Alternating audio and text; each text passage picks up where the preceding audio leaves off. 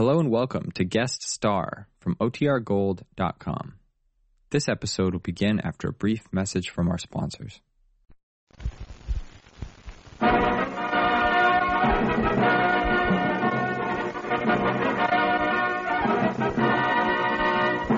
United States Treasury Department presents Guest Star with Harry Sosnick and the Savings Bonds Orchestra, yours truly, John Conte, and starring Lionel Barrymore.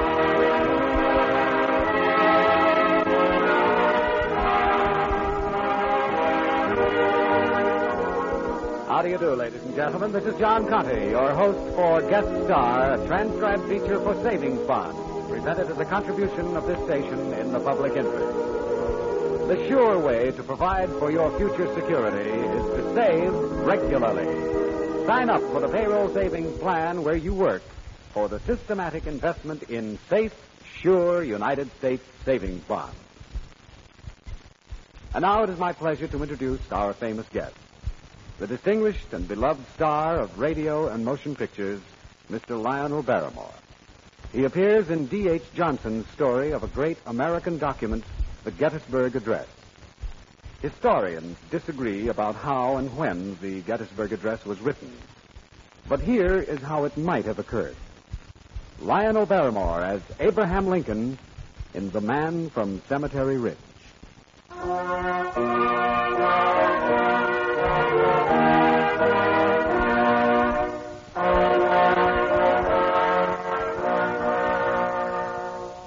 This is the 18th of November, 1863, and in the hills of Pennsylvania, a train is traveling northward. Its cars draped with flags and filled with men in the blue of the Union Army. In the last car of the train, in a private compartment, are two civilians. One is Abraham Lincoln, his eyes shadowed and his face lined deep by the strain of the long, sad war.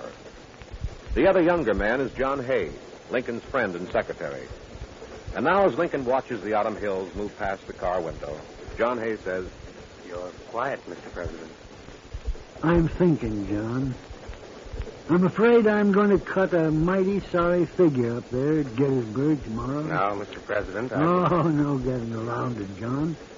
After Mr. Everett makes his speech, I'm going to look like, well, as we used to say back home, like a hamstrung horse with a heel. Have you read what Mr. Everett's going to say? No, sir, but I know that he sent you a copy of his speech. Yeah, I got it right here in my hat. A beautiful piece of writing. Well, why shouldn't it be, sir? They gave him three months to write it, and you, they told you two weeks ago as an afterthought. A message to Congress to prepare a war going on, your son's sick. Well, I'm afraid I couldn't have done this well, John, as I've been going downhill with the wind behind me. Let me read you a little of it. Oration to be delivered by the Honorable Edward Everett as the dedication of the National Soldier Cemetery, at Gettysburg. And where does he get started? Oh, yeah, yeah. Here it is. Overlooking these broad fields, now reposing from the labors of the waning year, the mighty Alleghanies dimly towering before us, the graves of our brethren beneath our feet, it is with hesitation that I raise my poor voice to break the eloquent silence of God and nature. Now, John, that is magnificent language. I'll grant that, Mr. President. Edward Everett is the greatest orator alive. Uh, how long will his speech run, do you think? Oh, about two hours, I reckon. Eh, And then they'll call on me for the actual dedication. I'll make some stumbling, inane remark. Mr. President. Well, that's what folks usually say about my speaking, John. And they'll have more cause than ever after hearing Miss Everett. Well, it doesn't matter what they say. Well, it doesn't matter to me, and nor to you. Maybe it will to some of the people who'll be there at Gettysburg, John. Mothers and fathers and wives of the men who died for the Union. Yee, when they hear me, they'll lose a little more faith in what we're fighting for. If I could only say just the right thing to them. May I make a suggestion, Mr. President? Yes? Well, how about describing the battle? I, I mean, as it might have seemed to a soldier who took part in it. Reckon that's a little like asking a pig to recite poetry, John. How can I know how a battle appears to a soldier? My few weeks in the Black Hawk War. Well, you might talk to someone who was there, sir. Oh, Train's full of soldiers, Mr. President. There must be some who were at Gettysburg. I'll go through the train and find someone and send him in. Oh, by the way, sir, yeah? I forgot I have a letter for you in my dispatch case. I'll bring it in when I return. Ah, very well, John.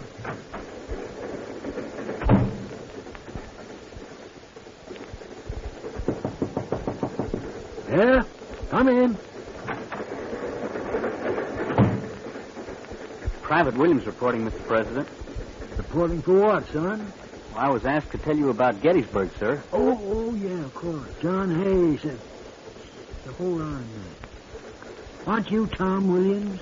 Yes, sir. From back home, from Springfield. Oh, I didn't think you'd remember me, sir. Remember you? Tom, how could I forget the noisiest boy in Springfield?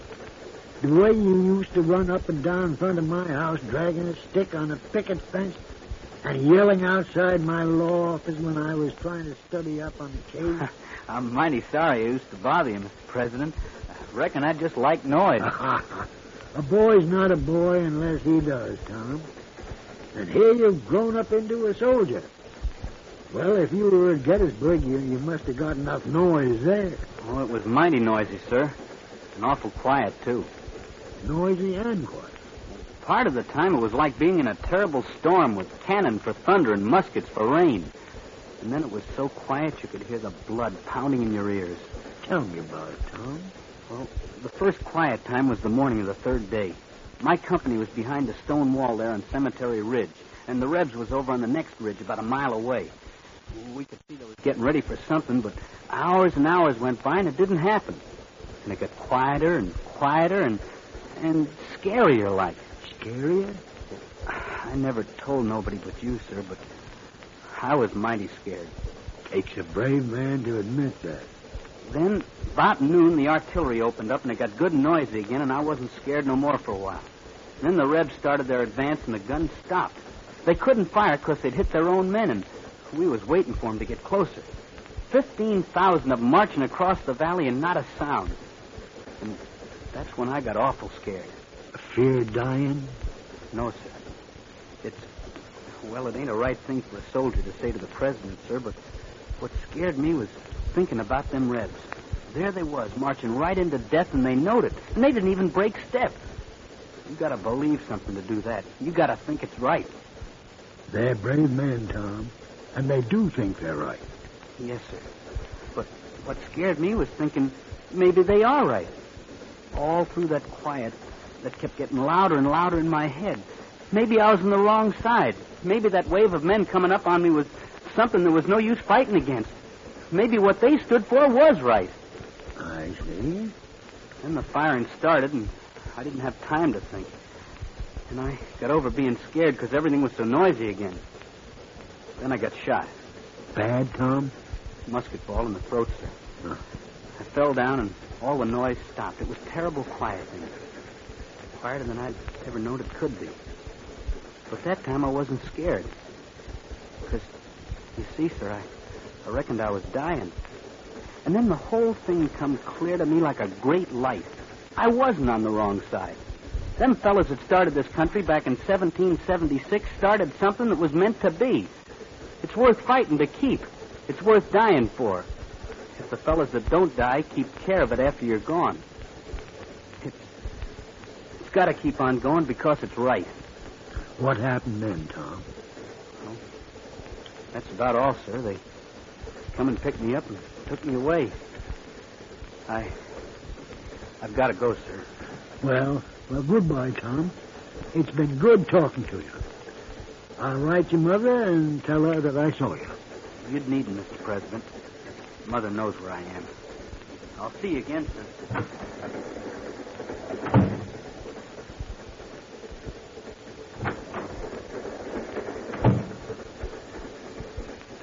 Mr. President, I, I'm sorry. I went through the whole train, but well, there's no one aboard who saw action at Gettysburg.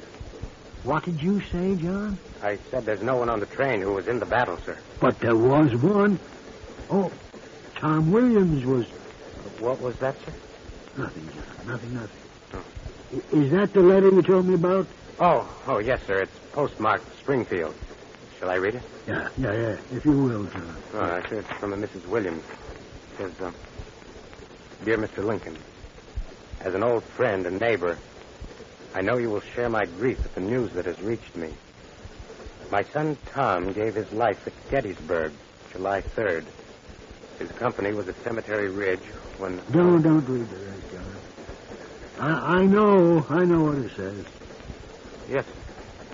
I was asked to tell you about Gettysburg, sir. And I know something else, John. I know just what I'm going to say tomorrow. The whole thing has come clear to me like, like a great light.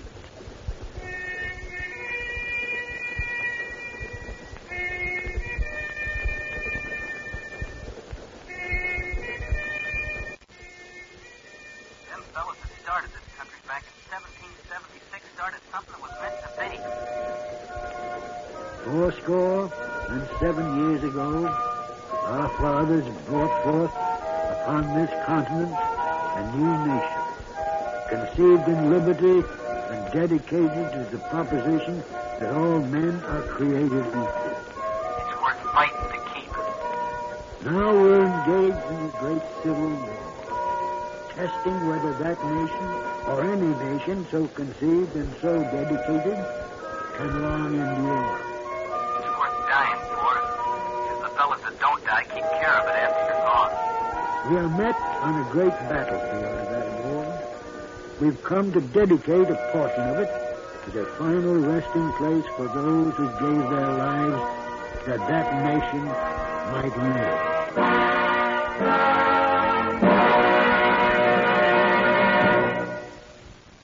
Thank you, Mr. Barrymore. That was a magnificent performance. It was a magnificent story, Rod, and a great honor for me to be invited to play in it. And it's a special pleasure to appear on this program, which has done so much to promote thrift to the American people. I'm a strong believer in savings bonds, you know. You're in good company, Mr. Barrymore. Forty-three million of your fellow Americans own savings bonds right now. And I guess we can all take a bow for our good judgment. Because savings bonds are one of the world's finest investments. They not only provide an ideal way to save, but they keep your dollars absolutely safe. Even if your bond should be stolen or destroyed, you, you can have them replaced without cost. That's right, Mr. Barrymore. And savings bonds are convenient to buy, too. Especially if you use the automatic payroll savings plan where you work or the bond a month plan where you bank. Either way, your saving is done for you. You save before you spend. Remember, friends, that when you invest in United States savings bonds, you're providing for your own and your family's security in years to come. And at the same time, you're investing in the future of the greatest country on earth. So let me urge you to buy savings bonds. Now and regularly. Thank you. Thanks again, Lionel Barrymore, for being our guest.